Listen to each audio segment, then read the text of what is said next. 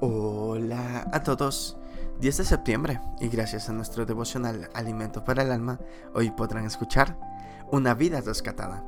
Lectura de Osana Sugeridas, Juan capítulo 8, del verso 31 hasta el 38.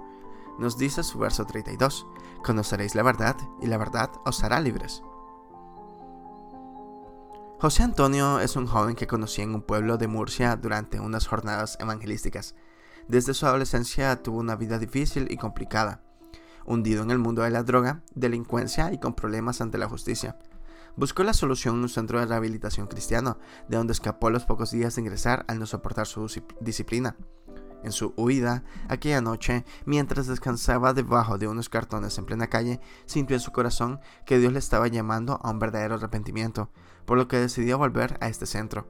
Allí, reconoció públicamente su pecado y aceptó a Jesucristo como su Salvador y Señor. Cuando quiso regresar de nuevo a su hogar, sus padres no le querían recibir por todo el daño y sufrimiento que les había causado, pero al fin aceptaron, viendo el camino tan grande que había ocurrido en su vida. El testimonio de José Antonio les alcanzó a ellos también, llegando a reconocer a Jesucristo como su Salvador. Tuve la oportunidad de saludar a los padres estos días de evangelismo y ver el gozo en sus rostros y en sus corazones por este hijo que había estado completamente perdido y ahora era una persona transformada. Un inmenso regalo para ellos. José Antonio tiene pendiente una condena de 4 meses por los hechos delictivos de su vida pasada, recibiendo el resultado de lo que hizo.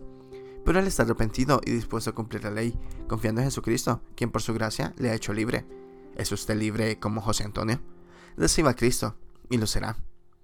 Devocional escrito por José Luis Briones, en España. Jesús ofrece a todos la verdadera libertad. Muchas gracias por escuchar.